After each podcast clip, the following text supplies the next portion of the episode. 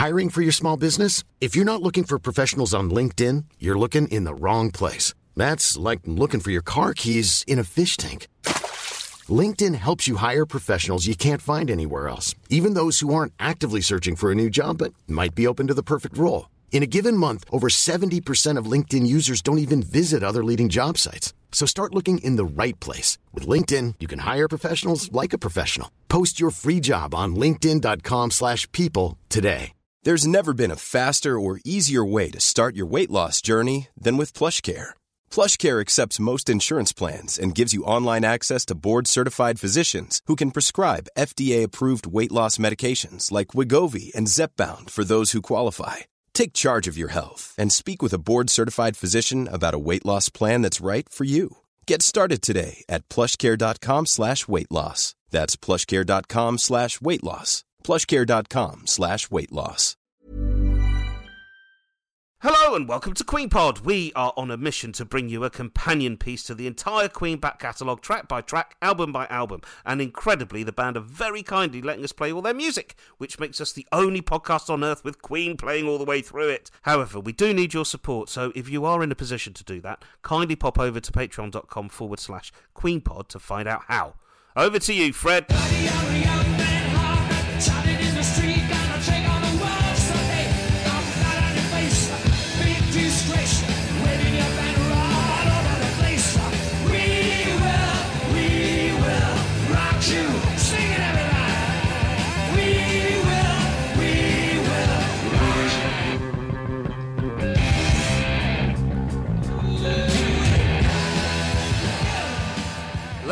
welcome you, ladies and gentlemen. I would like to say hello. Hello! It's me, your host, Ro. Are you ready for some entertainment? Are you ready for a show? Well, she says bark, I say bite. She says shark, I say hey, comedian Sooz Kempner. How do you do? Oh, hello. It's ding, ding, nice. ding, ding. I'm a bicycle bell. Hooray! And uh, an honorary associate of uh, the Royal Academy of Music. Very recently. yeah, not not an honorary, just an associate, because I actually went there, so I'm not even an honorary. but I It have been- sounds fancy. It I does don't sound know fancy. what it means. Yeah, because like Lin Manuel Miranda has been named an honorary associate. Okay. Um, because he didn't go there, but I'm better than him because I actually went there. Yeah, we Sure. we both Lin Manuel and I have been named associates of the Royal Academy of Music in this year's honours list, and I like it better than the. Queen's honours list because it's not all tied up in the Empire and that. Exactly. So- Exactly. Yeah. And I guess that means that you can just sort of march sheep through the Royal Academy of Music and stuff, right? Yeah, pretty much. Yeah, Lovely. Brilliant. I own this place, etc. Fantastic. Well, he's got stiffness in his bones. It's Queen filmmaker Simon Lupton. Hello, I've missed those introductions, Ro. Thank you. Really? Well, which of your bones are stiff? Oh, all of them. yes, All of them. definitely. All of them. Thank you, Susan. All, all of the bones. Yeah, Spotting my innuendo. I've got mortgages. I've got hidden. loans. I've got it all. got hopes? No, they're all they've all died. um, Please, hopes are so 2019. Yeah. And ay ay ay ay ay it's not John Robbins. Uh, sadly, we do not have John with us with us today. However, do not fret. Uh, basically, now that Boris has said the pandemic's over, life's got busy. It's hard for us to schedule all of us to be together. Uh, so we're not always going to have all four of us together. We will have for many of the episodes, but not all of them. Fear not, John will be with us for loads of the upcoming episodes of this finally season three of Queen Pod. We're here, guys. We're, finally making season 3 back. It's so good. How are you guys feeling? You excited about season three, Sooz? Yeah, really excited. 22, 22. No, 2022. Sorry, I went forward 200 You got the years. year. It's a good start, mate. I went forward 200 years where this podcast will still be listened to by Queen fans around the world. exactly. Long may Queen live. Thank you very much. How about you, Simon? Oh, absolutely. I mean, you know, it's Queen launch into their sixth decade. We're, we're here charting it Crazy all. town, isn't it? It's sort of felt like the missing piece of the Queen jigsaw was Exactly. a podcast. So Mm-hmm. I'm happy that we're here. And specifically season three of it. Let's say Yeah. hello to producer Sam. Producer Sam, hello. Hello. Hello. We've got some fun stuff coming up this year, haven't we? yeah, we do. What are we up to? Oh, Uh, loads. I thought. I'm looking Come on at then. Your, What I'm is looking it? at your notes, and you Oh, are I've the one who's meant to say all this. All right, I'll, I'll say it. I'll say it. I'll say it. I'm just, just trying to trying to let other people hear some other voices for once. But yeah, sure. Well, our ranking episode uh, this season is going to be on the Queen B side, so that's studio tracks that don't appear on any albums. Tracks like um, a human body and tracks like that. That's going to be fun, isn't it? I already know what some of my top picks will be. You can't include Stone Cold, Cold Crazy though. No, don't worry. Okay, oh, fine, don't fine, worry about that, mate. I already know exactly what's going on. I mean, I've I've got a good hunch of what's going to come top because it's one of my favourite Queen songs. But Hmm. yes, I imagine, I imagine that we're going to be getting a little crazy. No, let's not get ahead of ourselves. We're going to look at some of Roger's solo stuff for the first time. We're hoping that will be good, and we're very excited that um, Queen uh, management have insanely kindly offered to let us put video clips from this podcast on the Queen YouTube channel.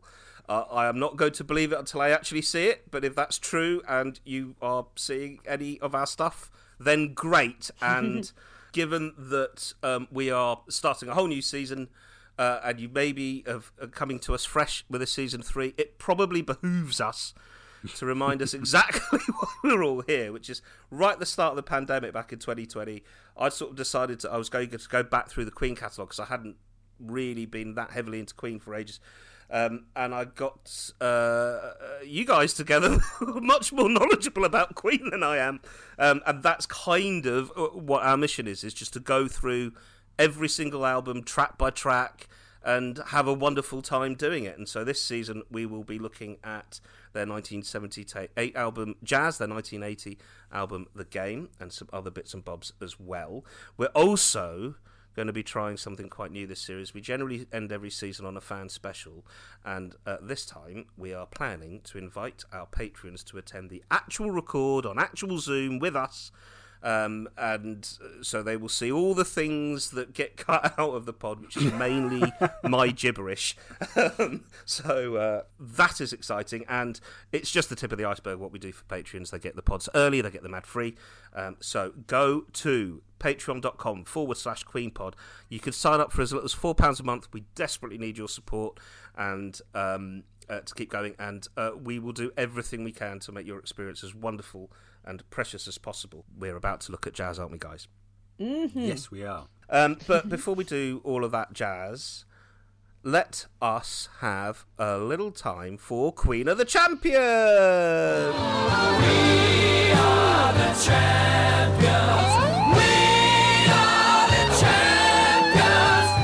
Anyone got a Queen moment they want to share? Nobody. Nobody. Well, I've got a couple. Go for it. So uh, we have a wonderful Facebook group, um, uh, a Queen Pod fan Facebook group, which you must go along and join because it is lovely there. They're so nice, and uh, I will pop in from time to time and even say hello. So, um, but uh, one of the members there, one of our dear listeners, listeners, uh, Donny Christian, he did something really quite interesting on the Queen Pod fan page, which was a series of polls in a sort of tournament style uh, pitching 70s Queen against 80s Queen. Um, so the 70s Queen was Queen, the first album up to the game, and then 80s onwards was Flash up to Cosmos Rocks. And then he would do a poll putting two post 80s albums against each other and then two 70s albums, ideally to get to our favourite 70s and post 80s album, and then he put them against each other. Does that make sense? Mm-hmm. Have I said that clearly? Right. Yep. So, what is the favourite album to listen to, not which you think is musically the best? Which one are you more likely to put on, right? Um, so, Donny started with this votey thing of 70s Queen versus post 80s Queen, just all of it. The vote of 70s uh, won with 119 votes, with 80s onwards only getting five votes. So I was one of those five. right, so the initial Wow. poll was heavily in favour of 70s. So then he found everyone's 70s albums and did these rounds of polls, and then did the same with the 80s albums. And the winner of each era were then put up against each other in a grand, grand final. So in the semi-finals, Innuendo beat out the works, uh, 79 votes to 44. So that was the favourite post 80s album. And then in the uh, uh, pre 80s albums, uh, Queen 2 just scra- scraped past Sheer Heart Attack by literally one vote to be the favourite 70s album. So the grand final saw Queen 2 comfortably trounce Innuendo 118 to 41. Isn't that amazing? Wow, Mm. that is Right? amazing. Yeah. That's fascinating. What a great Yeah. thing to do. Yeah, I thought it was a lovely thing. I thought it was a lovely thing, and that kind of stuff is going on on that Facebook page all the time. You really must join in. If you're listening to this, you're probably old enough to be, still be on Facebook, so you might as well. All right, so now we got kids listening, guys. We should do um we should do a TikTok poll. Do they do TikTok polls, Sam? I'm gonna guess no. I, I don't. do Oh, TikTok. you abstain from TikTok, even though you are. I, I draw the line. age. Yeah. Producer Giles was saying to me the other day, Sooz, that essentially these things happen, like TikTok happens, and all the kids get on it and they love it, and the kids are like, "Come here, come here, come here," and then a bunch of forty-year-olds find out about it and go, "Oh, hey, we've joined you guys," and all the kids are like. Okay, we better find something. Like they get, Yeah, they get, ruined they it. get to own things for two years. It, someone um someone tweeted yesterday. I can't remember who it was. They went, but they said, "Oh, it's cute how Facebook did to our parents what they decided video games were going to do to us." absolutely, absolutely. There is another tiny little Queen moment that I'd like to share, which is um, uh, long-time listeners might remember. Right back in our episode zero, I told the story of how myself, uh, Simon, Simon, and uh, took myself and uh, a friend of mine, Paul Byrne. Uh, out to meet um, Brian May after an amazing Paul Rodgers gig, and it was an amazing moment. It was a very funny story. It was the first time either of us had, ever met Brian. Um, and sadly, very recently, at the end of January, dear old Paul um, passed at only the age of 44, bless him. Um, and he was very dear to us, and he loved the pod. And uh, I just, uh, I just wanted to take a moment to say, rest in peace, buddy. We love you. Yeah, Paul. Paul was always a ray of sunshine, which is an overused phrase, but not in this case. Yes, yeah, yeah. He was an amazing fellow, wasn't he, Simon? Yeah, no, absolutely. I, I do have very fond memories of that road trip up to Nottingham Yeah. uh, to, Yeah. to see that, and uh, yeah, absolutely. As you say, y- there aren't there aren't enough words to describe what he was like. So he will be very, very, very much missed. Only the good die young, eh? Yeah. Yeah, let us uh, touch a, a base a little bit with a little bit of Queen news while we're here. Brian May and Andy and the Odd Socks have released a single uh, because Brian appeared on a CBBC show, a brilliant CBBC show directed by uh, Mr. Matt Holt. It's called Andy and the Band, right, Sam? And the reason I'm asking producer Sam about this is because you can tell me more about this than anybody. Because, Sam, you were the runner on that show, weren't you? I was indeed. And you've kept dead quiet about it all of last year. So, what Yes. is this single? I've heard it actually. It's amazing, and Brian's put so much red special all over it. But go on, That is amazing. It's uh, it, the single's called Planet Rock. Basically, Brian plays uh, an alien called Godfather Rock. He looks like Brian. Yes. um, who lives on Planet Rock, and he helps one of the members of the band find his missing air guitar. Um, that's Oh, the nice. episode. It's. Uh, and yeah, it's just an amazing track. It's really hard. it's like good, isn't it? It's really heavy. it's really at the end just goes really heavy for like 20 Proper seconds. metal. Yeah. um, he he was so lovely. Obviously, I mean, every time anyone talked about working with Brian, it's he was so lovely, and he was like he stayed around longer than anyone after we uh, that's wrapped. nice. It was an amazing experience. It's a really cool song. Very quickly, my favourite thing from about the song is that Matt, the director, uh, when he was telling me, okay, yeah, we've we've got Brian May for an episode, but you got to keep it really hush hush. I was like, yeah, yeah, okay, okay, okay. And they sent Brian the song uh, that you know you'd be involved with, and Brian sent back a longer version of the song that he added stuff to, um, which meant which was amazing, and which meant they had to then take like. 30 seconds out of the episode from the script to make room for the song in the Yeah, running time. Because you're not going to cut any red special. Because you you? can't cut that out. like, what are you going to do? Oh, thanks, Brian, but no. Oh, beautiful. Right. Uh, well, uh, that's enough of you, Sam, and your TV career. Um, Let us uh, please take some time to thank our dear Patreons. Um, so basically, if you join Patreon, you get a badge, you get a lovely postcard from us, uh, you also get a shout out from us on the pod. Um, so it is on me today to give a very warm uh, and um, gracious thanks to Ladan Manavi and Dr. Anne in St Paul. Thank you, guys. And Suze, who would you like to thank? Oh, I'd like to give a very big thanks to Bees Cam and Nicola Dean. Cheers! Cheers, guys. Cheers! Simon, who you got? Well, I'd like to doff my cap to Terry Yes. Horsfield and Haley Robertson. Thank you very much. Thanks, guys. Legends Thanks, that they are. They are very active on the. They're all very active on the uh, on the uh, Facebook page as well. It's wonderful. Fab. Yes, indeed. But I think it's time to get to the works.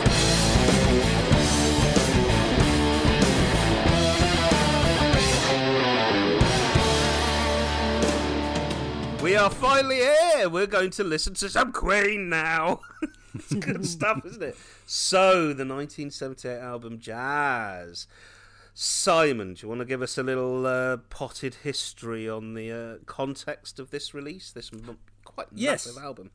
Yes, I will. And um, I've, I've just picked up actually on what you, you said about there could be people listening to this for the first time joining Yes, us. And yeah. so basically what's about to happen is I'm about to sort of give a little context into what the band were up to, what was going on in their lives at the time that they came to do this album.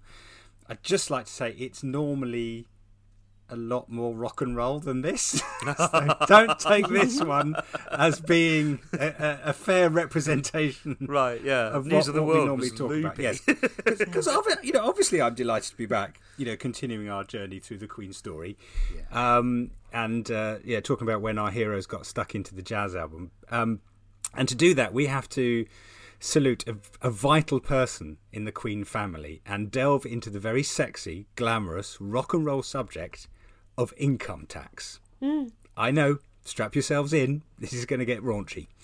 Um, in our last episode, I explained how Queen had taken the bold and unusual step of managing themselves. Uh, if they were going to achieve their dreams and take Queen to the level they truly believed it could go, they needed financial control, security, and independence. So, after an amicable split with John Reid, they created Queen Productions Limited, a company which would handle all their business management. And for the day to day running of that, they had managed to persuade Jim Beach uh, to give up his partnership at the London law firm he was at. Um, but in another stroke of genius, the legend that is John Deacon restructured Queen's accountancy setup and brought in tax specialist Peter Chant. Now, I suspect most Queen fans won't have heard of Peter, but he is an absolute key part of the Queen's story, and the band would be the first to admit his genius behind the scenes played a major role in the success of their business structure. Which brings us neatly to that topic of income tax. I know, I can tell by your faces. This is so really sexy. excited. so sexy, Simon. okay. So look, quickly, in 1978, the situation in the UK meant that any annual income over £23,000 would be taxed at 83%. Okay. Whoa, okay. And in addition to that, there was an investment income surcharge that could take that total to a staggering 98%.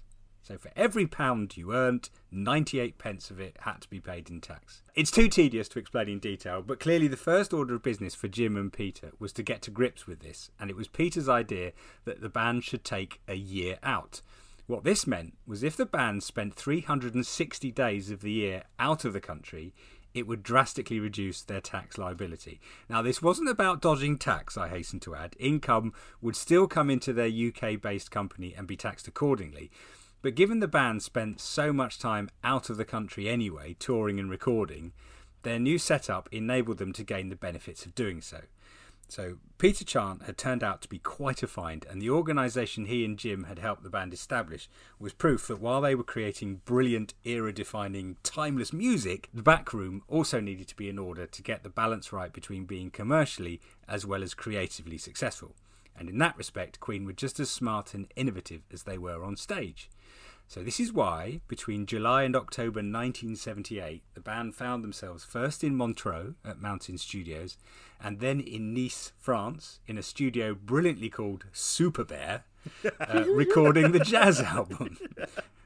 And without that, Freddie would probably never have watched the Tour de France swoop past, and we might never have had bicycle racing. Ah, Um, Peter stayed with the band from that point onwards, uh, and even I had the privilege of dealing with him on a number of occasions. Uh, perhaps unsurprisingly, he was one of the first people I got introduced to when I started working with the band, uh, and he remained the first port of call for anything financial up until three years ago when he sadly passed away. Um, what he contributed may well have seemed to be at the complete polar opposite to the outrageous, theatrical, extravagant end product that we as fans consumed and fell in love with, but it was no less important. Um, Peter was fine with that, by the way. He never expected or sought recognition for his part in the Queen's story. However, for the band to be their mercurial, brilliant best, they knew they needed steady hands around them. And so that is why the moment in 1978 when they brought Peter into the fold is actually probably one of the most crucial in Queen history. Um, to finish off, I have a few fun facts about the jazz album for you. Oh yeah, yeah, yeah. Let's Um. Having not used a producer on their previous News of the World album, the band reunited with Roy Thomas Baker for this one. Um, the album cover image was inspired by something Roger had seen painted on the Berlin Wall. And if you Oh, have really? it on vinyl, which Ro has here, well, if you open it up, you get a fantastic double sized photo of the band and all their gear, uh, which I believe is in the main casino uh, at Montreux Mountain Studios, which was where they were rec- recording. There are a couple cool. of interesting credits. One is for a Thunderbolt, courtesy of God, which features on Dead Mm-hmm. on Time. And the other, a nod to Halfords for supplying bicycles, which of course uh, included a delightful, sorry, which of course uh, features in the legendary video. Um, amusingly, the band included a delightful poster of these ladies in the album, uh, but it caused a public outcry in the US where it was deemed pornographic and was banned. Instead, you had an application form you could send off, and the poster would come to you through the post. Um, in the UK, Jazz was released on the 10th of November and would go on to achieve platinum status. Uh, Bicycle Race and Fat Bottom Girls were released together as a single, followed by Don't Stop Me Now. Elsewhere, Jealousy and Mustafa were also released as singles, but in limited territories only. But how did it get on in the charts? Well, I'm hoping that Ro has the answer to that one. Well, I do because I make producer Sam do all my research. It's great. yeah. By the way, Simon, very good, very good. Oh, thank you, Very good. Not an easy history to make interesting, and um, you know, hopefully great. next time it will, it will be better. But We'll- um, we'll no, try. No, no, Yeah. no, you were fantastic. That was great. And actually, in fairness, the thing that I kept thinking about while you while you're telling us about that stuff is like this is 1978, so they've only been going like five years since Queen Yeah. was released, right? So.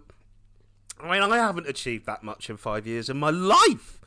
No, I know. But when you think how much they did achieve in, It's like you say, that period from releasing Queen to Yeah. recording It's jazz. amazing. Yeah. It is incredible. Yeah, So- to get to a point where they're fully independent, financially, you know, Mm. that's what I loved about them. They're they're four rock and roll guys, were not fools, and could just, you know, the, the, business aspect of it was as fundamental as the creative, and that was a perfect sync. I love them. I think they're amazing inspiration, really.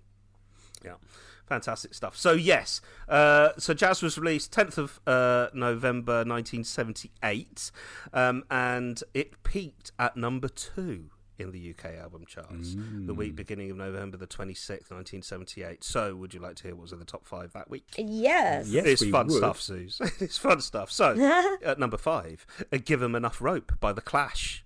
Great stuff. Okay. Number four, "Emotions" by various artists. What?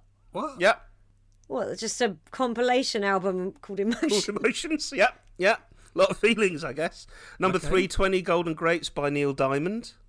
Oh, okay. Number two, Jazz by Queen. And at number one, keeping them off the top spot, maybe the biggest phenomenon of that year. Guess what it would be, Sooz? ABBA? Oh no, mate, it's Grease, oh. the original soundtrack for Oh. Grease. Yeah. Yeah. Good- good um, album, I'll to be just fair. leave the singing to you. So good. I loved. Oh yeah, I did play that to death. To be fair, but uh, yeah, you can't, you can't, you can't. Um, When the Grease Mega Mix comes on at it, disco, you know, it's good. It's, big a times. good night. It's big times. Yeah, absolutely. Where are you guys on this album, Sooz? How do you feel about jazz in the canon Hmm. Jazz? of of Queen albums, where does it sit for you? Oh, I have a, I have very strong memories of listening to jazz for the first time. Um, I'd have been sixteen, and I rem- remember buying it on CD in the morning at the hour price near my sixth form college. Right. And I spent all day looking at the booklet on the inside of the CD, um, like imagining how the songs would sound. oh wow! And I was remembering that, making my notes for this. And cool kids today, they won't know what that was like, what it's like to buy an album, hold it in your hands all day, and go, "Oh, I wonder what these songs sound like." Um, because now you can get everything instantly. I'm, I mean, that's neither a good nor bad thing, but it, it's kind of one of the last memories I have of something like this happening in any medium. Um, and it's 20, 20, 21 years ago. Yeah. um, but I, I love jazz. Yeah, do I do, I, but jazz was, and also at the because I went to sixth form in Reigate, and they had really good charity shops around there, and um, I bought jazz on vinyl there, um, but we. I just had it so that I could, because I just found it there, and I was able to stick it on my wall, and the record was on my wall for years, just blue tacked to the wall. Um, Oh. and it fell down and broke and i did think like no this is this is crazy what a terrible terrible calamity but it was just a thing stuck on a wall It's the only queen album i've ever owned on vinyl though Yeah, exactly. I've you know you over the last uh, last few yeah, over the over the pods we've done so far, I've noticed you referring to tracks on this album quite a bit. Yeah, I it's like an, jazz. An area that yeah yeah I think you're in that area. I, I have to say I think um, as a kid I found this album incredibly patchy. That that that. that when I was young, there were songs on this album that I actively disliked, which now, as an older, more mellow and possibly wiser, more open-minded human being, I don't find uh, at all. I really enjoy the album, um, but uh, it is sort of one of the albums where, when I think of it, I'm like, oh my god, there's stuff on there I love so much, and in my head, there's things that I maybe don't until I'm actually listening to them, and I go, actually, I do quite like these things, but. Um, it's quite a long album, you know. It's it's 44 minutes and 40 seconds, right? So it's got a lot on it. It was the longest Queen album uh, to that point, at the point of release. You know, like Innuendo is their longest album at 53 minutes 48. So it's not far off from there, right? So I, I found that really interesting. But um, I don't know that I'm a, I have an affinity with jazz in quite the same way. Like even the singles from it aren't necessarily my favorite singles that they've released. Do you know what I mean? So, uh, but there are tracks on there like Dead on Time that I I just love so much. How about you, Simon? I find it a fascinating one actually, and it was it's interesting when you were talking earlier on about that debate between 80s Queen and 70s Queen, and Yeah. for me, sort of jazz is that is that the gateway. It is the bridging album, of- yeah. of Queen transitioning from being 70s into 80s. I think if you look at the if you look at Queen One, Queen Two, Sheer Heart Attack, then you look at uh, Night at the Opera and Day at the Races, and then you look at News of the World, you can see a very definite progression there. Yeah. For me, jazz they kind of seem to have lost any sense of real direction in terms of they weren't didn't feel like with the jazz album they were trying something specific but then out of it comes the game which then sort of propels us into the 80s and we're off again Mm. Yes. so I find it a fascinating album because there's there's a lot on there that Yeah. unless you're a Queen fan, you'll have never have heard. yes. Mm-hmm. And I think, Yeah. and we're going to talk about some of them. And I think Yeah, there are yeah. lots of lovely little gems Yeah. that when you're a Queen fan, you go, oh yeah, oh yeah, I Yeah. like that one. You know, And the thing, the thing I love about what you've just said is you, you hear that '70s sound from the band, but you're also starting to hear sounds that are starting to become more prominent from the game onwards. Like Yeah. it is literally a, it is a bridging album, very much. It's a fascinating album. Yeah, Yeah. fantastic.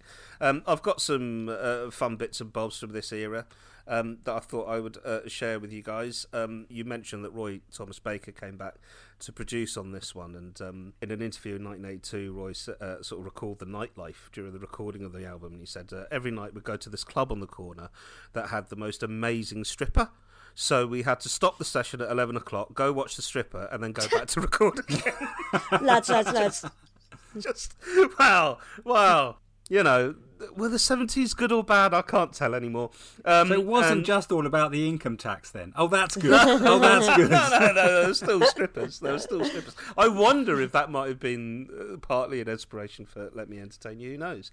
Um, uh, and then there's this. Uh, there were a couple of wild stories of parties from that era, but the one that I really liked was um, they'd had uh, the band had a party in Montreux celebrating Roger's 29th birthday, uh, and they reportedly and uh, not this they're not known for really doing this they weren't this kind of band but apparently they did trash the hotel apparently freddie was swinging on a cut glass chandelier and stuff I don't Hey, know. literally swinging that from the chandelier. yeah exactly yeah, yeah, yeah. Fair, fair. which is good rock and roll stuff and uh, certainly puts the income tax issues into into, into, into a fine light into a fine light shall we get into the tracks then Yeah.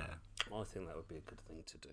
Um, I think we should start with the first track on the album, of course, which is the mighty Mustafa. Ibrahim,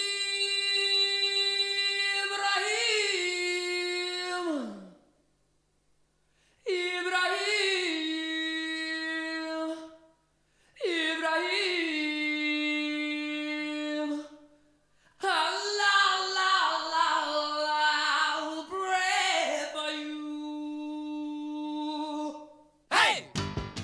And we're off. Isn't that great? What an album! What a way to start an album. And the one thing I'd say about that is listening to that for the first time. I still remember putting that on for the first time. Yeah, same, Having yeah. such a potent effect. Yeah, go on, Sooz. Oh, totally. Yeah, you put that on and you go, what, what, what? Especially as a 16 year old, especially as I'd had the, uh, you know, I'd had that booklet open all day. I was like, Ibrahim, Ibrahim, what's all this? And you hear it, you go, oh, they went there. Um, yeah, it's it's it's really daring. I often wonder why this album isn't um, held up as being as experimental as albums like Night at the Opera because Sure. um, that is, like you say, a very bold way to begin an album. They could have begun the album with "Let Me Entertain You," um, and they went, "No, we're going to go with Mustafa." Yeah, yeah, yeah. I mean, I'm not uh, Middle East. I'm, I'm I'm Indian, but um, you know, at that age, I had no idea that uh, there were any uh, people of color in the band at all.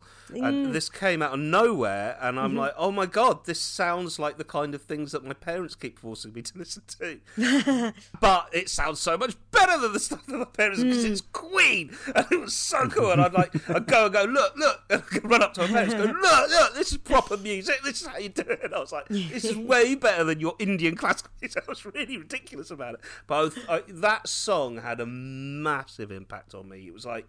It was like the band saw me, recognised me as uh, some little Indian guy in, in, in, in, in suburban London. You know. How about you, Simon? Well, I think it, it it absolutely sort of fits into what I was saying about it's one of those tracks that if you're a Queen fan, you know and you love, and if if you're just familiar with the hits and you heard that, you would be thinking, what what the hell is going on? But you know, to us, it makes perfect sense. And I remember the story that um, Gary Cherone from Extreme talks about is that when he when they when Extreme did the Freddie Mercury tribute concert and they did their little Queen medley in the mm. first half of the Oh concert. Oh god, that was brilliant. Yeah. And at the last minute, he decided he was going to open it by just walking out to the front of the stage on his own and singing that refrain. Mm. And he was went so nervous, he turned his back on the audience because he just, he ah. was like convinced it was going to be met with stony silence by, you know, 90,000 people going, You what? Uh-huh. But he did it, and he said, and after that first note, he just heard the audience just roar Yeah. Uh, because they all got it.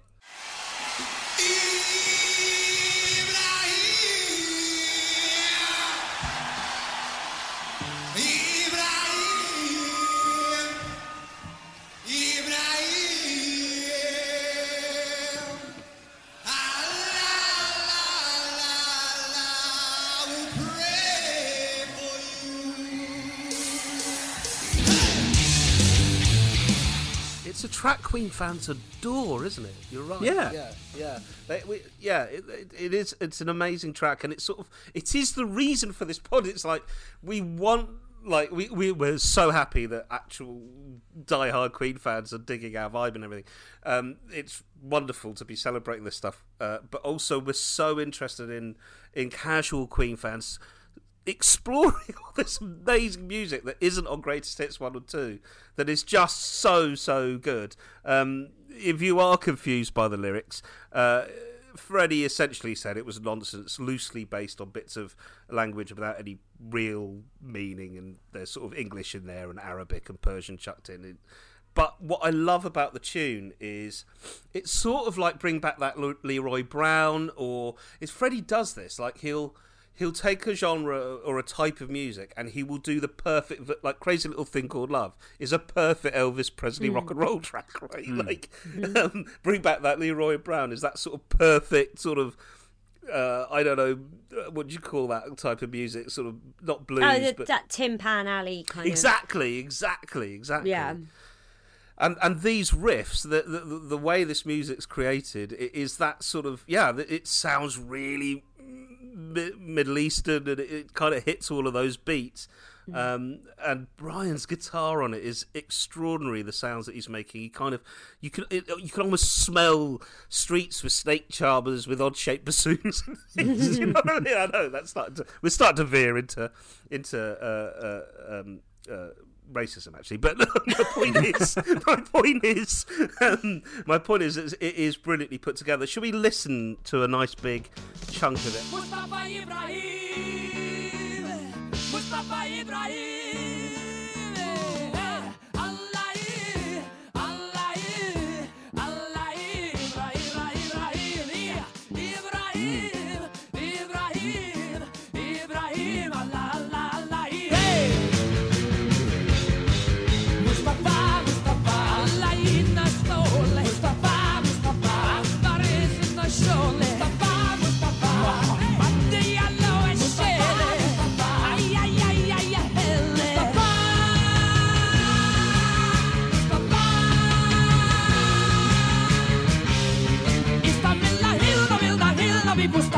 Salam alaikum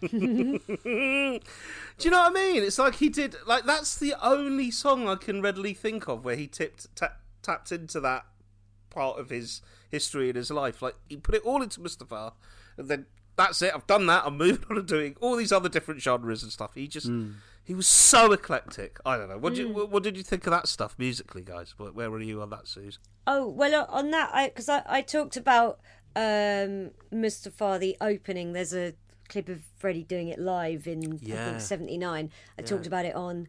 That's it. An episode we did around Christmas 2020. I I uh, I can't remember, but it was on like an end of series uh, thing. I wrote Right. down that, but um, I don't think I've talked about on this podcast before Freddie's use of straight tone and vibrato, uh, and how he would use the two. Um, you know where he would choose to put straight tone and where he'd choose to put vibrato uh, before on this podcast. So Mustafa's a really good example of that. Sorry, is straight tone the opposite of vibrato? Yeah, so vibrato is uh, creating um, a ripple effect in the vocal folds that it creates that sound you will hear where the voice appears to be moving. So a, Right. a vibra- a straight tone would be his opening of this song where he's like Ibrahim, Ibrahim. That's all been straight tone, and then he really leans hard on the Allah sound. He's sort of keening on it almost. Um, uh, Allah, Allah, Allah, and then there's vibrato on that la. And when Freddie uses vibrato, he doesn't do it very often, and when he does, it's very fast vibrato. Um, He hasn't got that that very long, wide vibrato that you hear on someone like Judy Garland. He's got a more Streisand vibrato, which is neither better or worse. They're just two different things. It's just so apparent where he's chosen to put straight tone and vibrato in this opening phrase and throughout the song. Well, the reason I picture, uh, uh, uh, I'm so fascinated by what you said there is is is, is through that Allah bit. It is it Mm. is he is so clearly evoking that sort of you know that voice that sings every Yeah, it sounds like the call to prayer. Yes, yeah, yeah. exactly. That's what. That's Yeah. what I was looking for that phrase, call to prayer. Exactly. when I, I went to um, Marrakesh uh, Right. three years ago, um, and the first time I heard the call to prayer, I was like, "Hey, it sounds like Mustafa." yeah, that was the first thing it made me think of because I'd obviously I'd never been anywhere where you hear it, where you're Yeah. somewhere and you hear it. I was like, "Oh, hey, that's what that sounds like." So every time it happened, I'd be like, "Hey, cool." and Simon, you're the most English person I know. What was it like? An assault on your ears or something? What was it like for you? Or did it seem exotic or exciting or just like just a cool bit of music? Yeah, wicked. I'll have this.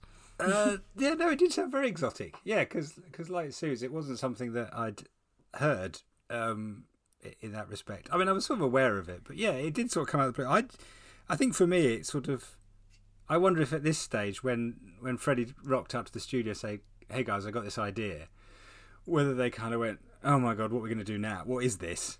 Or whether they were just like, "Yeah, sure, fine, sounds great." I, know. I, I, it sounds like they're relishing it. I mean, you look at Yeah. oh, they like- get into it for sure. Yeah, I mean, Yeah, yeah, Deaky's yeah. going boing boing, doing all the you know, Rogers doing this incredible stuff. I, I and, and and Brian has, uh, as always, gone right. Okay, we're going to do something from this point. Well, I must make sure it's as authentic. yeah, they they give it their all. I think it's majestic. I know, but there's so many points through Queen's, you know, songs where they've done it, which you just wanted love to have been a fly on the wall when they talked about doing it. Oh Because yes, so much. I would be sitting there getting terribly anxious, going, "This isn't going to work. Everyone's going to laugh at us. They're going to think this is ridiculous." Yet they just do it, and they do it with such conviction mm-hmm. and such authenticity Yeah. that we listen to it, and it, and it's just brilliant. But they must have had those moments of doubt, surely, or or maybe know, not by then. It's, don't it's, I, I think there is that it's still right, right? There's there's there's an element of wit to it.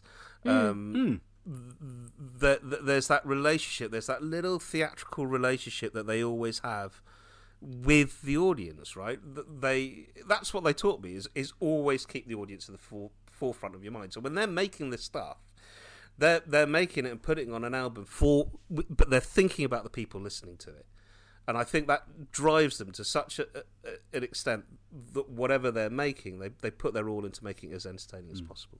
Oh, that is wonderful stuff. It's wonderful stuff.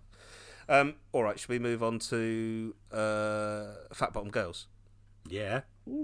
It's amazing. So, Fat Bottom Girls. Now, we did talk about this, of course, on our Greatest Hits mini pod, episode four uh, of our Greatest Hits mini pods that we did uh, last year. So, uh, you can go back and have a look at, at that. It's a very cool uh, episode. Uh, Sooz makes a point about how progressive the song actually is. Do you need to reinforce that point at this stage? You said it, it, predicted the future because actually, yeah, it's, it's not so much progressive. It just saw the future that big asses would be in. yeah, because when I first discovered this uh, this stu- stuff in the nineties, it was all about massive boobs. Um, Pamela Anderson was it, you know. of course. And now it's all about massive asses, and Queen knew that forty five years ago. And yeah, they saw Kim. Kardashian. From, Yeah, they were yeah. like, in the future, everyone's going to want a massive ass. People are going to have fat sucked out of other parts of their bodies to put into their asses. Do you think It's that's the most dangerous operation, dangerous procedure you Is can it? possibly have. Yeah, like three percent of people die from Oh having my it. god! It's not worth it just to have a, a big ass because that's in fashion at the moment. Just wear a just wear a tight waist, um, high waisted trouser. It makes your ass look massive. Trust me. Good tip. Thank you very much. It was a bane of my life for a while, and now I'm like, hey, yeah, Got the goods. Well, high, I, high waist, big ass. would would big asses be in if this song didn't exist? That's my question. No, it would. They wouldn't. it would still be about tits. Oh, what a world we live in. Um, uh, yeah, well, it was a great episode. S- Simon, you, you gave us a be- beautiful guitar only version of the track and the live vocals clip of that. It's very worth you checking out. Um, but it was released, Fat Bottom Girls, uh, written by Brian May, was released as a, a double A side single with Bicycle Race in October 78, and it peaked at number 11 in the UK singles chart. Uh, the week beginning um, November the 19th, 1978. And that, um, well, I'm going to whiz through the top ten because we didn't have time to do that on the uh, uh, on the mini pod. So I'm going to do that here, uh, and you are going to see a bit of a theme emerging. So at number ten is Sandy by John Travolta from the Oh, of Grease. the right? song about where he goes, I've be- he sexually assaults his girlfriend and then sings about how sad he is that she left. Oh really? oh God! I yeah, that song. on in- that. that song in the film, he tries to. Oh um, God! he he tries to uh, bodily force her in a car, and she goes, "No way!" And then he sits in. Sits outside his car going, Oh, they're all going to laugh at me at school on Monday. It's like, mate, you're 35. oh man! wow! what are you even a- doing at school? That's, that is a. I've never looked through Grease, uh, Grease through that prism. I'm gonna, watch it again this weekend and, uh, and see what a harrowing experience that film is. Um, at number nine, "Hanging on the Telephone" by Blondie, banger. Oh, uh, At eight, "Instant Replay" by Dan Hartman. Uh, What? I don't know what that song is. I'm sure it's wonderful. Uh, at number seven, "Summer Nights" by John Travolta and Olivia Newton-John. Hey. At number six, Darling by Frankie Miller. At number five, your favourite Sooz Pretty Little Angel Eyes by Showaddywaddy. Hey. Hey. The gods. At number four, Do You Think I'm Sexy by Rod Stewart. so there's big time stuff. Big time stuff going on. Have you this heard week. his That's new a song? classic.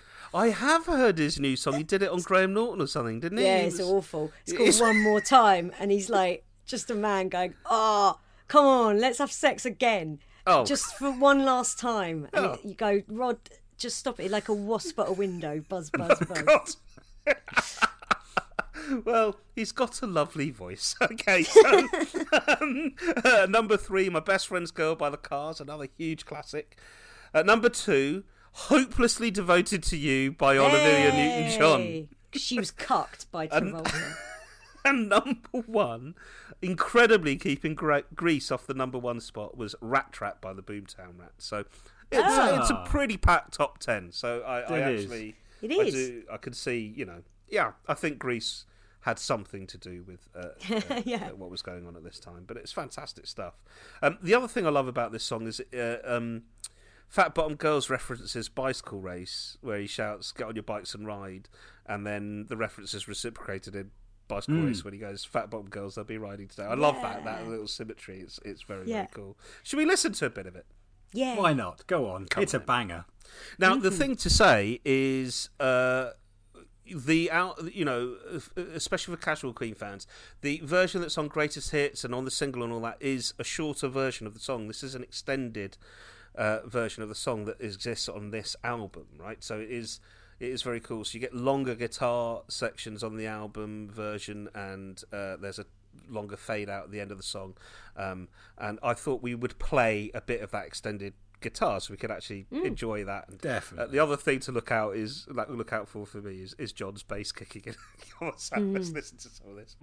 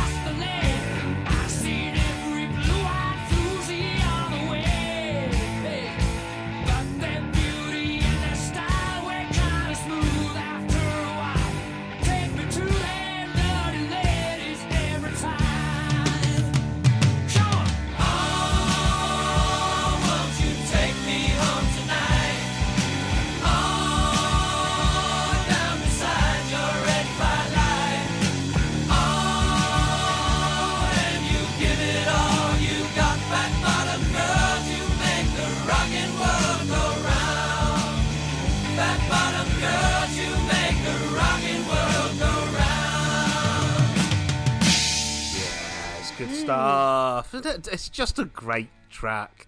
Uh, Where are you on this one, Simon? Oh, love it. It's if you want a song, it's one of those songs that you can trot out if you need to to say to someone you've never heard Queen, just have a listen to that. That's what they're all about. You know? That's what you're doing. The first thing you're going to play them is Fat Bottomed Girls, a well, song. it's not necessarily the first. It's one of the first. Right, okay.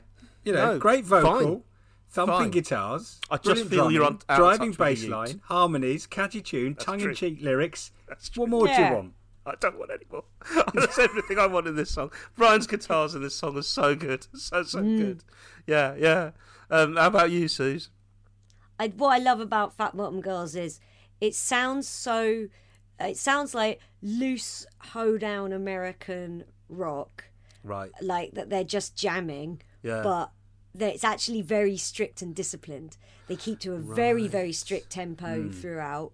Um, it's tight as hell, but it's got a very loose feel, and that's so hard to achieve. Yeah, yeah. It's what I've always said about that song. Is every time I listen to it, I can hear the guitars doing, uh, hearing you strain in there, things I haven't heard. It's unbelievable. Um, Yeah. uh, I've got a lovely uh, couple of little uh, bits and bobs on, on this track, which is, um, uh, it, given that John's not here, it, would behoove me to make sure that he's well represented. Uh, John, I'm sure, would uh, would bring this up. It was one of the few Queen songs played in an alternative drop D guitar tuning. Which I don't know what that means, but okay. John would. So uh, it's tuned down in a specific way, which is very rare for Brian to do, I think, on a track. So Okay. I wonder what he does. I sort of live. understand what that is, Do you? but Yeah. yeah, I, I, Yeah.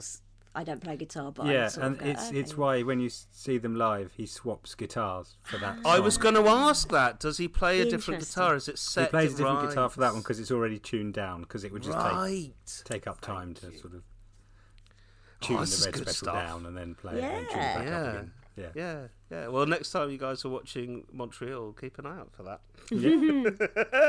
um, and uh, apparently, Brian wrote the song with Fred, this is his words with Fred in mind, as you do when you have a great singer that liked fat fat bottomed girls or boys.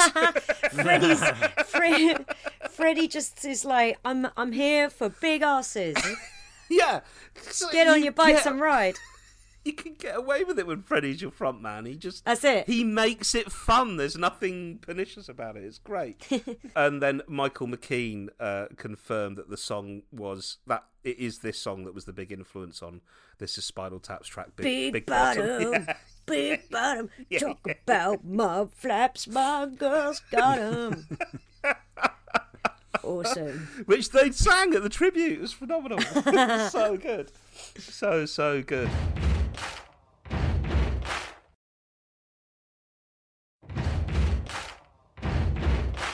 All right. Let's come back to the tracks in a moment. But first, before we do all of that, I think it's time to play a game, don't you? Play the game, play the game, play the game. All right, producer Sam, have you got a listener question for us? I do. Great. This is from uh, Katrina.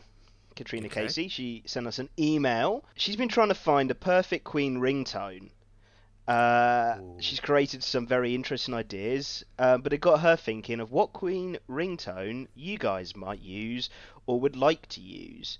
Unfortunately, you can't use a good 8 minute Prophet song as a ringtone, as it must be no longer than 30 seconds. So, this is the question What 30 seconds of a Queen song would you use as your ringtone? Oh, that's good. I mean, All the all the bells from Bicycle Race. the Bicycle Bells solo. Oh my god, that's such a. I just play that and then That would get And so annoying. look around me and go, phone's ringing. I thought you were going to go for calling all girls. It just was right there, but no. Ah, No. oh, that's good actually. Yeah.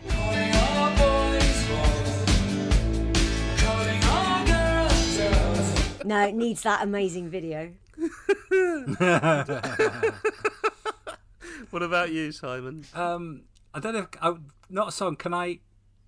Can I have um, Freddie's AOs from Live Aid? Oh my goodness. Ah, that's good.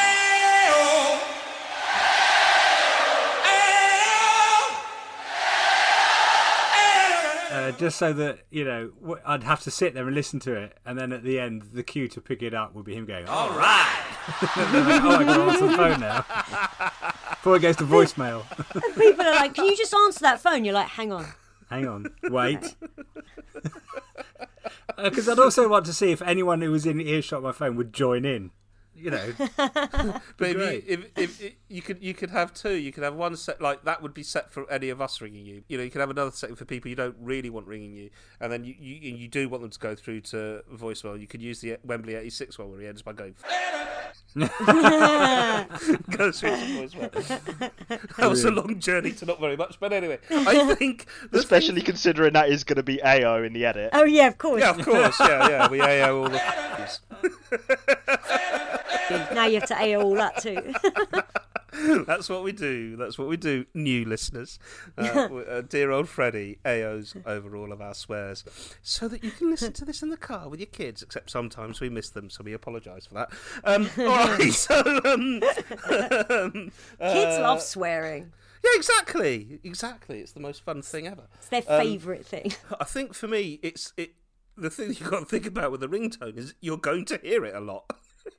and so the only thing I can think of that I'd want as my ringtone is 30 seconds of Dragon Attack. Thank you very much. Ah, Nice and slow.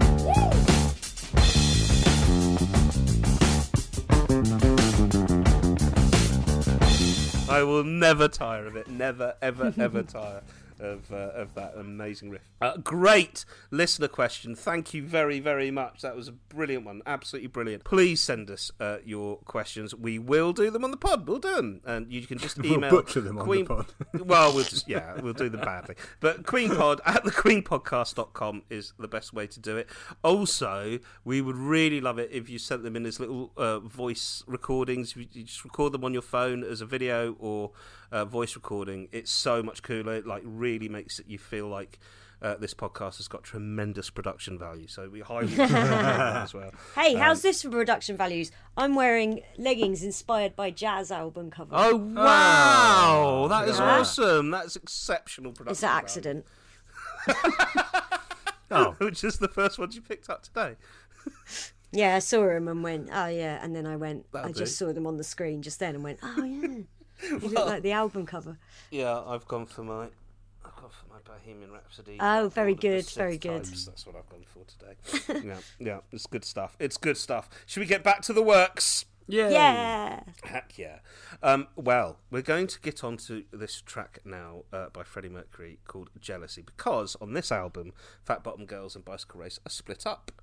Um, by this song, Jealousy by Freddie. It's quite an extraordinary little song. Should we listen to it a little bit first, Because I think you've probably got quite a lot to say about it.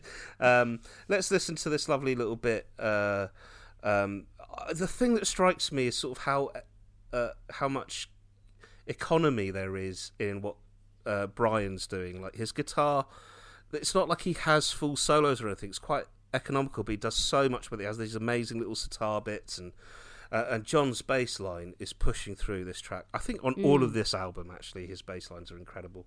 Um, and my favourite little bit is that sort of how, how, how moment. So let's have a listen to all of that sort of stuff. Jealousy, look at me now. Jealousy, you got me somehow. You gave me no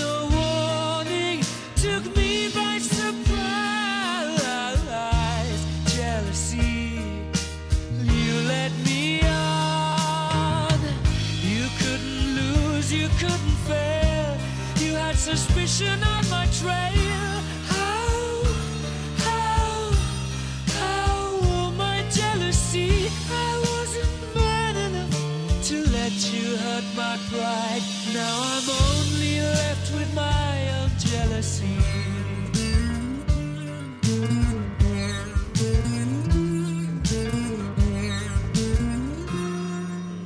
Mm.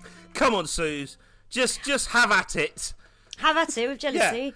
Okay. Well, this song has uh, Brian. I don't think he's actually playing a sitar, but No, I can tell you what he's, doing. Ah, interesting. can I wondered if he was manipulating one of his one of his guitars. Well, again, I'm going to channel a bit of John Robbins here. So he's playing a Hallfredh acoustic guitar, um, which he used to, uh, and then he he produced the buzzing effect of a sitar by modifying the guitar's bridge with piano wire. Um, and it's the same effect that he did on White Queen as it began on Queen Two. Oh, interesting. Yeah, I mean, I don't know Okay. what that means, but that is what he did. No, to but I, achieve I, this is going back to um, Mustafa. Whether they would they would have gone. Ugh, I don't know about this. I I reckon someone like Brian would have gone. Brilliant. What Mm. can I do to create a whole different sound within Yeah, this song yeah. using just my just my collection of good old guitars? So I with jealousy, there's there's that element of it's a straightforward song about being jealous in a relationship Mm. with which could have just been piano uh, and Brian has leveled it up by adding this really unusual sound. Um, I like the way the song starts small, it spirals to a crescendo, and then goes back to the angsty beginning of the song. Like it's a the song is a circle, um, which is what jealousy in a relationship feels like. Ah, Ah. smarter than your average. song. Wow, that's a proper legitimate observation you made That, right this there. song could have gone on emotions by various artists. It could have been one of the various artists easily. Yeah. Yeah, yeah, yeah, yeah. No, that's very true. That's very true. Um, yeah, it's it's it's it's. I've got a very strange uh, relationship with the song because when I was a kid, 17, 16, 15, whatever, I you know obviously I was into the rockier stuff that they did at that age anyway. But um, uh, I think this was uh, one of the songs that I, I actively despised. Like I almost resented it. I was angry with it. Uh, I I think partly because the sitar was uh, a sound that I associated with uh, a music that my parents would force on me and I resented and found annoying anyway. You know what I mean? So it, where where that might be exciting and, and a lovely little link through from, you know, it's it's an exotic sound that links through from Mustapha in a way. You know. Um, but as a kid, it was the track that I would, just couldn't wait to skip almost. But Right. and, and so you sort of as as an older person now uh, I it's difficult to let go of that general sense of it but every you know I, I- listened to it uh, a few times on vinyl uh, yesterday evening when I was doing my prep and it's beautiful. It is beautiful. I really like the song. I can't help it. It's it, it is gorgeous. And I think these days those sort of you know those songs that Freddie writes um, the sort of it's a hard life play the game you know those kinds of songs that he's doing that that are sort of rock ballads are they? What are they? Um, but they they just have that sort of empathy with the audience that's so so on point. Um, and I, I think I prefer those songs in a way that I didn't enjoy them so much as a kid. Now that I'm older and I've experienced you know a longer life and I understand what he's talking about I think more I, I really connect to this song now how about you Simon where are you on, on Jealousy Yeah, I, I agree. I think it is it is a song that that you perhaps you you come to admire more and more as as time goes by. Uh, it's surprising. Funny enough, it feels like a bit of an interloper, doesn't it? Because we're so used to hearing Fat Bottom Girls and Bicycle Race together that the fact that when you listen to this album, they are separated by something just jars somehow. Oh, does it? yeah, so what are you what are you doing there? both, It's, it's right. like if you, if you put something in between "We Will Rock You" and "We Are the Champions," Yes, like when, exactly. when "Friends Will Be Friends" popped Yeah. up in '86, it was like, "Oh, I like "Friends Will Be Friends," and yeah, it works. But what are you doing there? You're, not, you're not supposed to be there. But um, in isolation, when you listen to it, it's um, it is, as you say, a really beautiful song. So obviously, I I have to go through all the lyrics to see what kind of intro gags I'm going to do for you, right? I went through jealousy, going, "Oh, it's going to be it's Susie's favourite song." I'm going to find, and and and the, the lyrics are just so moving. And Yeah. so on point. There's no jokes to be had there. There's none. It's a really beautiful song. It really is. but it's also like over dramatic like you get uh, when you're if you're feeling if you're gripped with jealousy while in a relationship with someone you do sometimes think well oh well it doesn't matter if i live or die you know you get Yeah. and then maybe 20 minutes later you go what a ridiculous way to feel just then but at the time it feels legit yeah, man, jealousy. It's a, it's a tough emotion. That one. It's a tough Yeah. emotion. He's nailed it. Beautiful stuff. Should we move on to bicycle race? Bicycle. Yes. Another Freddie special. It's great stuff. Uh, we did cover this on our Greatest Hits mini pod, episode 5 of that. Go check that out. I get into a big row with JR over it. Where I, I really like the song, and, and John is less enamored, shall we say. with the song. Uh, and Simon, quite brilliantly, brings us an extraordinarily dreadful Hollywood remix of the track. Oh yeah, that And was so bad. insane. So bad. So, Yeah. so bad. So go check out that. It's only 10, 15 minutes long, that episode. It's well worth a listen.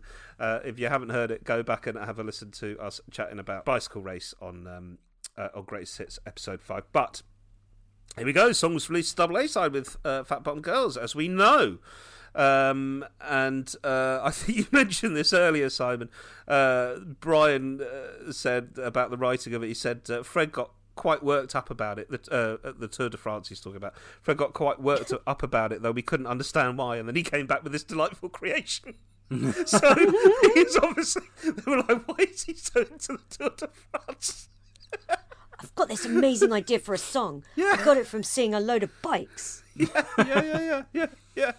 It's not autobiographical. He didn't particularly enjoy bicycling, and he did like Star Wars. It's Yeah. very important to say that, right? It's very important to say that.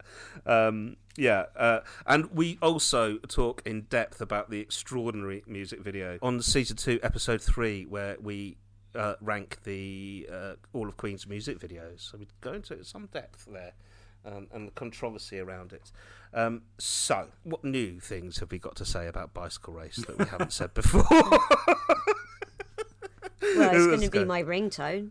yes, exactly. You love that uh, little. Oh, you sort of love hate that little bell solo. You're sort of obsessed with it, right? No, I don't. I don't hate it. I love it. You love it. You love it. There's no Good. hate. I'm glad. I'm glad. Should I tell you why I'm glad? Why? Because Because you're going to play it. Oh yeah, on the mini pod, I played it from the solo onwards, but now I'm going to play it up to and including the solo. What do you think? okay. Should we have a listen and then we'll, we'll Yes. give us time to think about new things to say about this lovely song? So forget all your duties,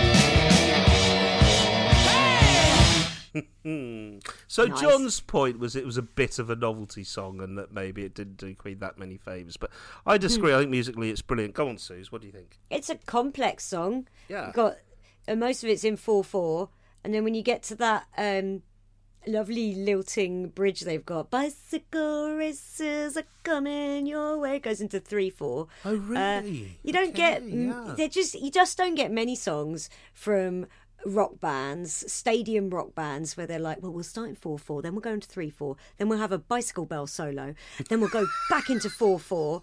Like, it's it's quite an unusual. It's an it's quite proggy, really. Yeah, but it yeah. wouldn't necessarily be um, put under the prog rock banner because it feels so novelty. Yeah, I think that's a very cool. I, I did not even think about the time signature change. Of course, it moves into it got that swing and and it does evoke bicycles. It's brilliant. Go on. Yeah. uh, Simon. What do you think? Well, the only thing I could add to this is um, when uh, back in the day we were working on um, Greatest Video Hits 1, Yeah, um, we were sort of trying to find the, the the best master version of each video that we could possibly find. So going back as far as we could to to get the best quality one, and there were loads of tapes in the archive that said Fat Bottom Girls and Bicycle Race because what would happen is they would make copies of the videos and send them out to all the TV stations and and so forth, and in the hope that they get picked up. So nine times out of ten, what those were was the Fat Bottom Girls video, followed by the bicycle race video, which was um, the filming of the, the ladies in Wimbledon Stadium, heavily animated over with sharks Oh, yes, swimming in, and yeah, you yeah. know, a policeman I seem to remember, and London buses and things like that. Um, so we kind of just did due diligence and went through them. And then one of the last tapes we checked was the original recording of the band on stage for Fat Bottom Girls. And then after it, they performed Bicycle Race on the same stage Oh, really? that they'd record. So in the same setup, they recorded the Fat Bottom Girls video. They recorded, and that was going to be the original video before they had the idea to do the girls on the bikes. Oh, so wow. for Greatest Video Hits One, we remade a video using some of the footage from the Nice Ladies and Right. intercut it with the performance of them singing That was it. you. Yeah, Because that's the version I think of. yeah. That's the version I know. But the original original video God. that came out that was used in back in the seventies was all just sort of animated, masked footage I see. because it was obviously a bit bit naughty. It was very naughty. Was A very- little cheeky. It was a little. There were lots Li- of little, bit cheeks. confessions of a window cleaner, wasn't it? Yeah. Um, uh, yes. Yeah. Amazing. Uh, uh, the one thing I would say about it is, it is a song that somehow has entered the zeitgeist. Like, if if there's any Yeah. documentary or news item or anything that involves a bicycle, this is the song that gets used. Yeah. Like, what other famous songs about bicycles are there? Like, this is the one. Freddie's done it. He's covered bicycles, and bicycles are Yeah. massive. It's Many like, if anything bicycles are made about- if anything about cocaine is in a documentary, they play Stone's "Gimme Shelter." Sure. If anything about a bike, it's bicycles. yeah, absolutely. Yeah, yeah, yeah. Do you think Freddie They do a every gap? Olympics. Every Olympics to get like Sue Barker will go. And now what? It's over to the velodrome. Let's see what action we got coming up. Bicycle race, bicycle race. They do just play. They do. They do. It's out there, man. It's very, very present in everyone's lives, and it's uh, and it brings a smile to the face. So, what is wrong with bicycle race? I say nothing, but I tell you what, it is time for, Sooz. It's time for Simon Says. He's guaranteed to blow us mind. Oh, I'll try that again. I'll tell you what it is time for, Sooz. He's guaranteed to blow our minds. It's time Oh. for Simon Says. Thank you. Guaranteed to blow your mind. What have you got to say, Simon? What have you got for us this time? I'm afraid I've been a bit self-indulgent on Have this one. you? Yeah, I've just How gone for you something that I want to play. Um, Hooray! And uh, we're going to be talking about this song in a couple of songs' time. Let me entertain you. Yes. It's one of my favourite live songs that Queen do. So I just thought we had to have a bit of "Let Me Entertain You" live because I, I, I- there's something about it for me. It just feels so much meatier and heavier live than it does on the album. Um, And so I thought, which live version are you treating us to? Do you know? I don't know. Okay, fine. Let's listen to it then. Okay, you wanna get crazy? Come on, let's do it.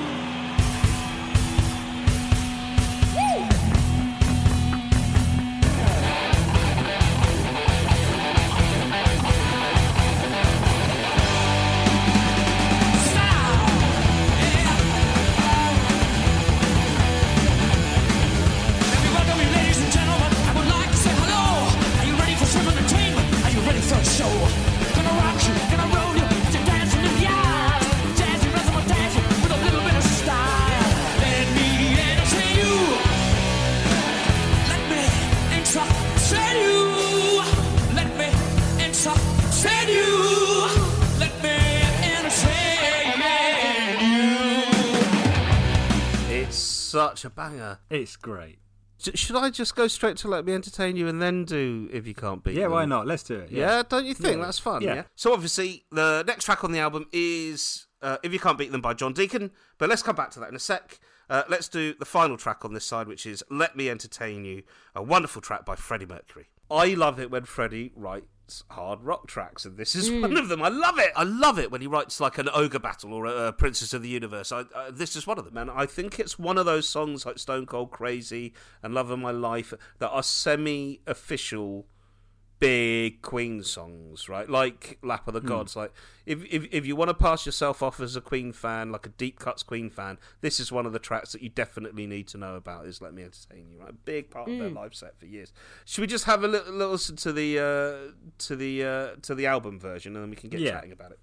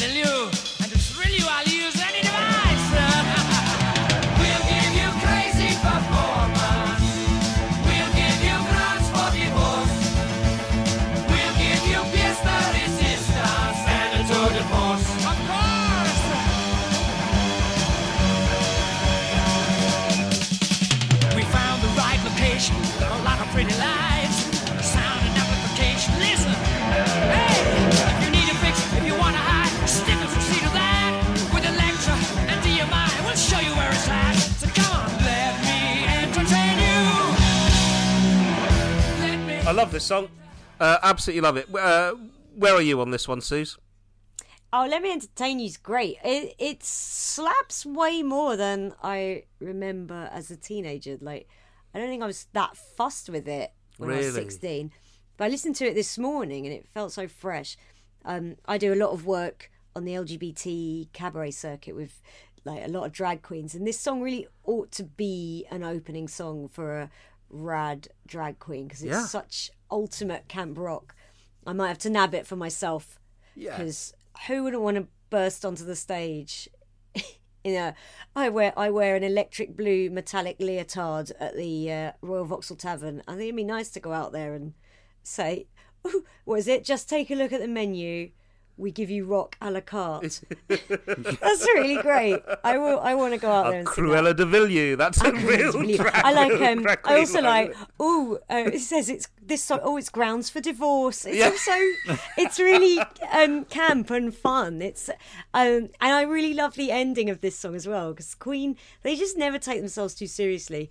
Uh, Yes, and it's funny yeah. at the end. They're all just like improvising some diva chat, saying, "I'm not wearing that." It's for fun. It's really fun. yeah, and I wonder if it is referring to that little strip joint they went to on the corner every evening. Yeah, maybe. it maybe. literally is. I've come here to sell you my body. I can show you some good merchandise. yeah. I'll pull you and I'll pill you. I'll, I'll Cruella de Vil you. It's an incredible line. Uh, and to thrill you, I'll use any device. So He's talking about a microphone. The device is a microphone. Ooh, Right, dirty okay, bleeders. okay. Uh, that's a really cool line, though. I'll pull you and I'll pill you. I'll Cruella de Vil you. Yeah. And to thrill you, I'll use any device and merchandise and device rhyme. There's lots of internal rhymes going So on many rhymes the lines. going on. That's clever. That's that's Sondheim level. That's like Ladies Who Lunch. Right, right. Yeah, he- Sometimes he- Ladies Who Lunch does that with internal rhymes within the lines, and then there's a rhyme will come two lines later to something that was above it. Uh, and there's Freddie doing it seven years after Company came out. Wow. Well, yeah. I mean, he he is such a witty lyricist. He's Mm. incredible, and uh, this song is a fantastic example of that. Um, uh, one of the things I love about this song is it's full of references to the band themselves. You know, Yeah. like we'll sing to you in Japanese. That's a reference Yes. to Teo Torriatte on another day at the races, right? Um, and um, and they're talking about the band's tour manager, Gerry Stickells. Like, if you need a fix, if you want a high, Stickells will see to that. So if you want to get some drugs, talk to Gerry Stickells. you know, and then it's like with Elektra and EMI, that's their labels. We'll show Yeah. you where it's at, right? So there's there's all of those internal references. I think it's fantastic. Um, the way they do that. We'll come to the very ending bit in a moment. But um, one thing you touched on there, Sooz, was uh, you know, you said, "Oh God, what a great song it would to open a set with," and they used it at the top of their gigs quite a lot. It was generally the sort of second song they might play, or even the first song they might play uh, around this this neck of the woods. Is that right, Simon? Yeah, um, and yeah, yet yeah, it yeah. closes side A of Jazz. It is essentially the last song on this side of the album, which is an interesting position for it. You know, um, it, it is a successful closing of this side of the album, but it has got that opener feel to it, right? Yeah. There must have been conversations. Yeah, yeah. Well, I mean, But they I'm never go down the won. obvious route, do they? So they went, no, we're going to open with yeah, yeah, yeah, yeah, with a call to prayer. Yeah, Yeah. Well, what a great track it is! It is. It is. I just wanted to spend a little bit of time talking about the voices in the outro. I thought it. Uh, no one really knows what's being said, but we've Sam's done a little bit of research for us, so I'm going to run through it, uh, and then we can have a, a listen to it and see what we think. So, according to lore, it is Freddie saying, "Hey, where's my backstage pass?" at the end. but I think it. I, it always sounded to me like it was Brian doing his little. Sometimes he does that little American voice thing that he does, and I always wondered if it was Brian. Then there's an unknown man that says, "Hey, that was a bit of all right, wasn't it?" Um, which I'd never really heard, and then great one outrageous costume, which I always thought was Roger, but it is. I think it's. Roger. I think it's Roger, right? That's Roger. It's bound to be Roger. Uh, and then apparently Freddie says, "Hey, that Brian May is out of sight, man. I don't hear that." Uh, someone, maybe Brian, says, "Not many, not many, go straight." And some woman said, Oh, says, I thought it was John Deacon saying, "Oh, not money, not money." "Oh, really?" I thought it was Okay, John. Yeah, I could be could be I never really I pulled that out. Uh, and then uh, this unknown woman who will never know, I guess, if Simon doesn't know, we'll never know. Uh, I always wanted to be a groupie, is what she says. Um, It and was then, me, that's was it me. you? Yeah. Was it you? I did You a were bit. I'm there. on a Queen album. Little bottle of Evian and a towel. Yeah, it's I'm there holding it up, going. I always wanted to be a groupie, and they're like, "Shut up." oh, okay. uh, and then possibly uh, Roger saying "give you lessons" or something like that. So that is the gibberish. Yeah, should we have a little listen, Sam? Yeah. Yeah. And see if we see if we're right. See what we can pick out. See if we change our minds about anything.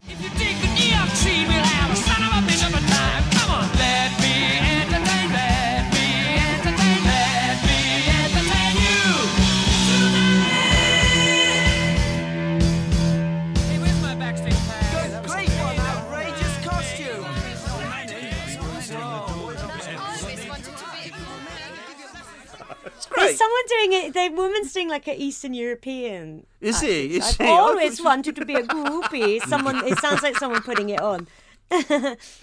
That's so good. That's so good. I'm sure that's Roger. That's got to be Roger. What an outrageous Yeah. costume. What an outrageous costume! Oh, fun game. What a fun game.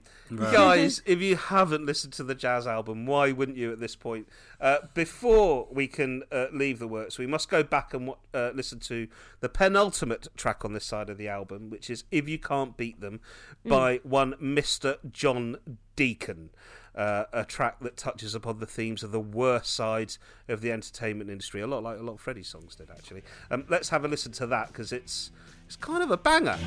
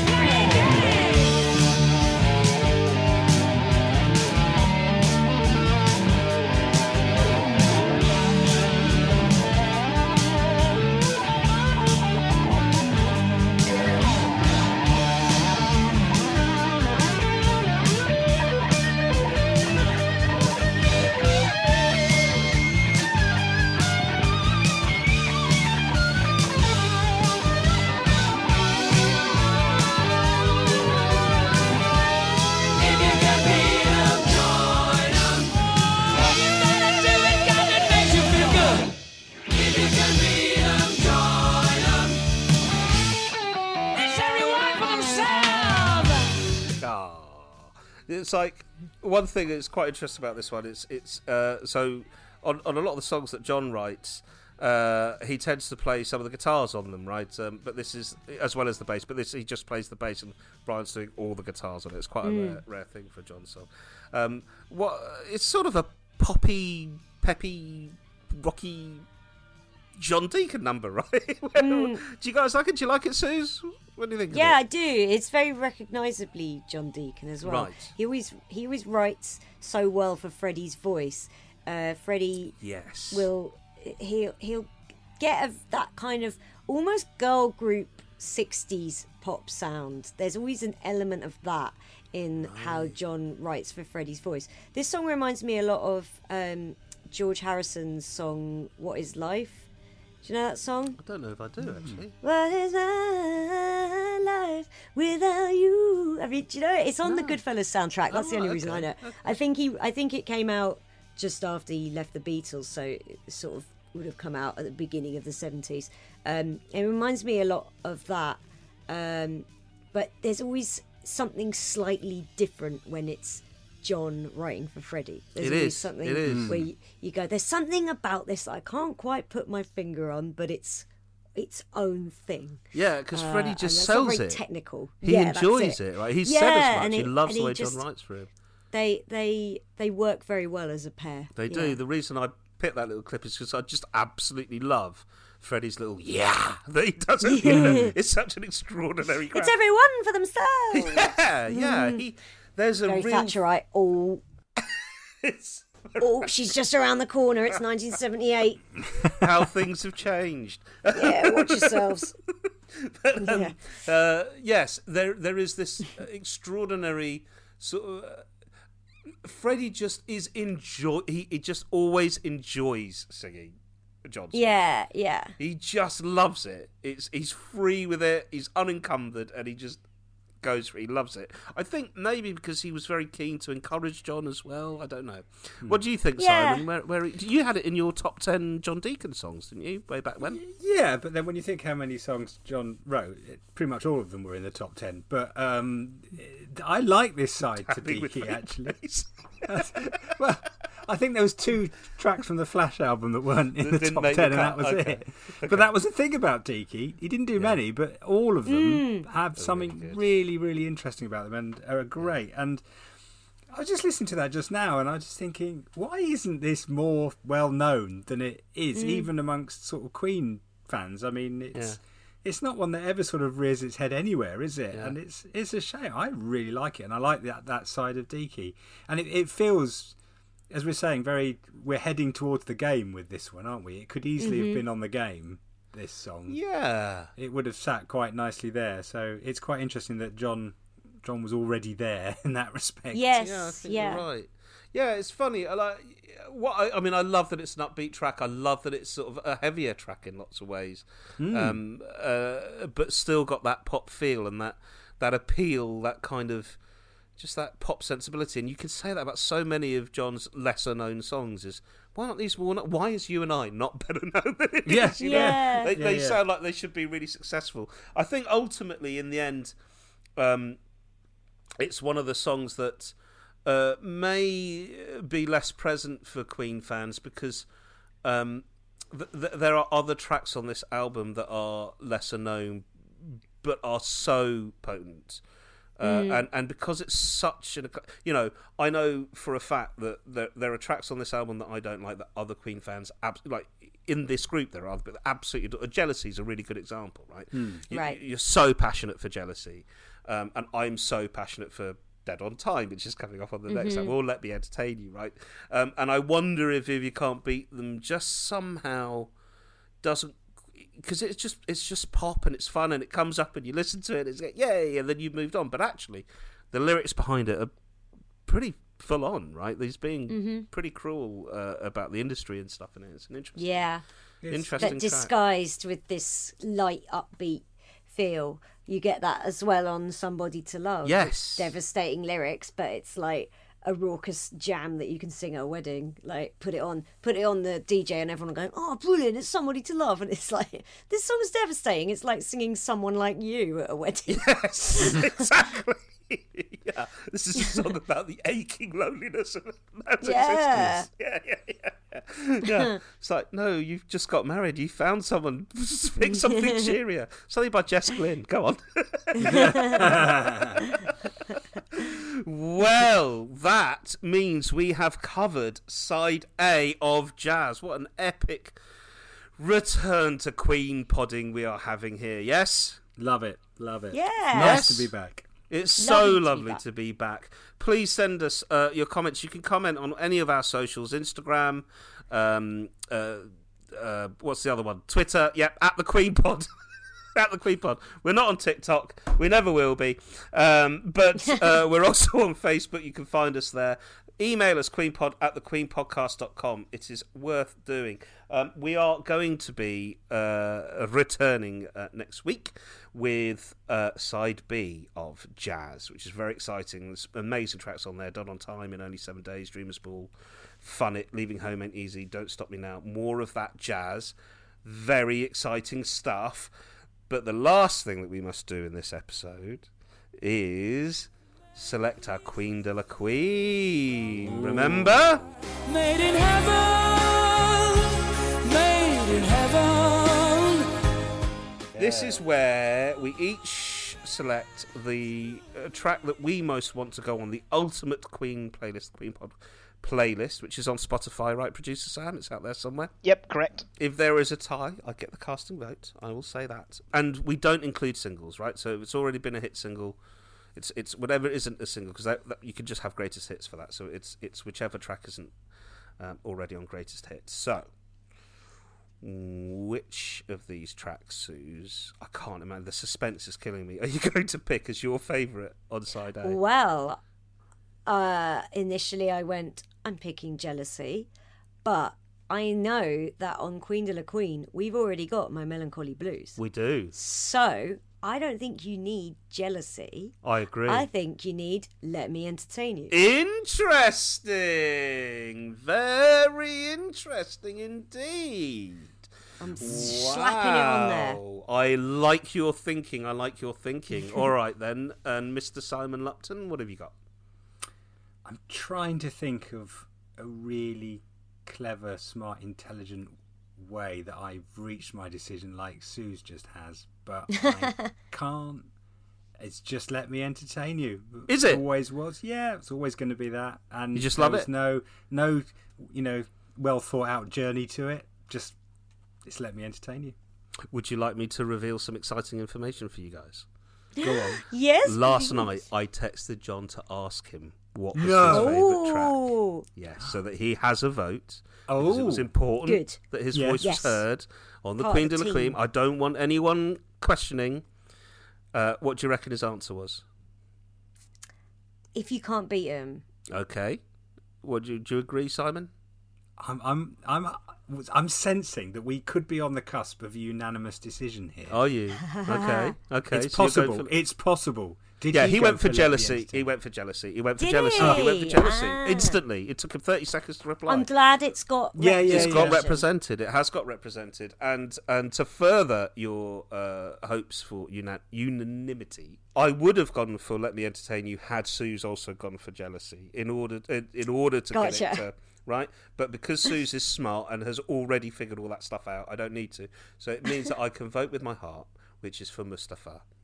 Ah, It is- Ah, it yes. has had a proud, profound impact on me as a human being. I love that it exists and it's special, and it, I think it, it sits in that pantheon along with "Let Me Entertain You" as songs that should be uh, in the Queen de la Queen. But what that does mean is the track that is making it into Queen de la Queen is quite rightly "Let Me Entertain You."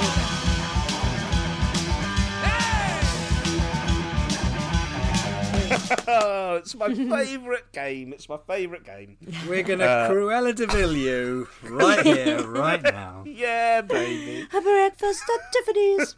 Yeah, I know that's so rock and roll, isn't it? We breakfast at Tiffany's. Do you think? Let that It's one the slip right. It's like you knew what you were doing, didn't you, Freddie? Yeah, he yeah. did. He did. He's wonderful. Yeah, in the middle of a really heavy track, he's talking about Tiffany. It's brilliant. Um, a little bit of Hepburn. Why not? So, Uh, that has br- brought us to uh, the end of this uh, this wonderful episode. We will see you next time for side B of Jazz. Um, please uh, take the time, genuinely take the time to pop onto uh, the iTunes or Spotify or wherever you pick us up from, and just give us a little rating, give us a little review. It's so important. Um, please just spread the word. We need, you know, it's wonderful. We've got people listening all over the world. Just get on your Queen fan forums and, and, and shout about us And if, you're, if ride. you're doing what we're doing. And what? Get on your Queen fan forums and ride. Yeah, that's what I should have said. Thank you, Sooz. Sooz, have you got anything that you want to shout about at the moment? Anything that you're working on that you want to plug while we're here? Um, I found this great band you should all check out called Queen. Put it in your ears, play it loud. I Play think you'll be really loud. into them. Yeah, Readers. baby. Hash Yeah. P, hashtag PQL. Well, Oh sure- yeah, I don't yeah. know. Will this be out before June twelfth? Yes, yeah, yeah, easily. Okay, good. Yeah, because that's in like four months. Yeah. Um, uh, I am doing a show called A Night at the Susicals at Brasserie Zédel's in Piccadilly. It's me, a full band, in this amazing Art Deco place that's got a, it's an Art Deco style entertainment venue that's got a restaurant attached to it. And when you eat on it, you feel like you're on the Titanic, but not in a gonna die way. It's the coolest venue in London, and I'm very lucky. That's on June 12th. Uh, One night only. Are the tickets you yeah, one night only. Night at the Susicals, and there will be Queen. Oh, mate! And is there is there are the tickets available already, or are they, Tickets are available. and I yes. can't. imagine- Do you know how many seats there are? There, I think it's a seventy-seat. venue. Oh my gosh, they're going to be snapped up. So it's by the time we exclusive. finish. I know a third talk. of them have gone already. Whoa. So Sooz, gotta go, get in there fast. Oh, that sounds really exciting. Fantastic stuff. And how about you, Simon? Is there anything? What, what's happening with Greatest Hits? You're wrapping up fairly soon, aren't you? We just had Queen the Greatest. Brian on the roof. Uh, yeah, Queen the Greatest is uh, finishing, um, but we are thinking about what we might do next. So I'm hoping Dun dun dun. there'll be more, more sort of you know. We have big plans this year, don't we? Weekly. There's a lot going on. We, you Yeah. know, the tours coming up. So yeah. Yes. who knows what we'll be doing around the that. O2 had its roof ripped off, got peeled like a damn orange. Yep. Yeah. Fortunately, So that maybe it'll be, be Queen in the open air. by May. Oh, June. It would Yeah. be good to No, have them I- back in I- the open air, wouldn't it? Can't wait to see them back out on the road again. It's Yeah, gonna yeah. Hey, have do you think this over. might be Simon? Do you think you'll be able to fix it for me to not like that to sing to sing with Brian this year? To sing with Brian. Yeah, me and Brian. Yeah, why Come not? on. That's what I think. I think- Let's fix this. So EastEnders and If singing he with Brian. if Brian wants to come, if Brian, yeah, uh, Anita needs to get me on EastEnders. Yeah. If um, I, if Brian wants to come to my show on June the twelfth, tell him I can get him a free ticket. Ooh. I've got a horrible feeling he might be performing at the O2 on the same I night. probably am meant to be seeing him at the O2 that night and no longer can. But if he's not, I reckon he'll be there like a shot. Yeah, I knew it. And I'll go, come on then, Brian. Come on on stage. Anything you'd like to plug, mate? I can do that. He'll be saying, "Yeah, we've So still got be- a few tickets left at the O2. If anyone, if anyone's interested." I'll go, come up here. It's good exposure. Which song? Which song do you want to sing with him? With Brian, Yeah. um, the the uh, bicycle bell solo from Bicycle Race. That's great because we've literally just been talking about that album. That's so on point. Oh my god! I thought you were going to say like 39 or something, but no. no Yeah, gonna- I want to do I wanna the bells. I know. I want to do thirty nine. That's you? what I meant Do all you? along. Yeah. Okay, yeah, yeah. great and choice. and the audience will go like, "Whoa, can't believe it!" And I'll God, go, it's "Yeah." better than George Michael. That's what they'll do. It's going to be amazing, absolutely amazing, fantastic stuff. Well, wonderful. Uh, I've had so much fun. It's so nice to be back together. Um, I always find a little wisdom in these songs. So I'll leave you this: keep your chin up when you're feeling lonely. Don't let them get you down. Like Freddie says, give as good as you get. Thank you, Sooz. Thank you, Simon. Uh, and thank you, producer Sam. We'll see you all very soon. Goodbye. Bye.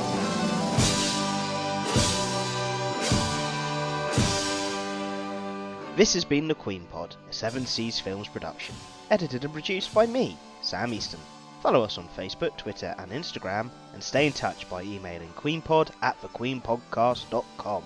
Thanks for listening, and see you next time.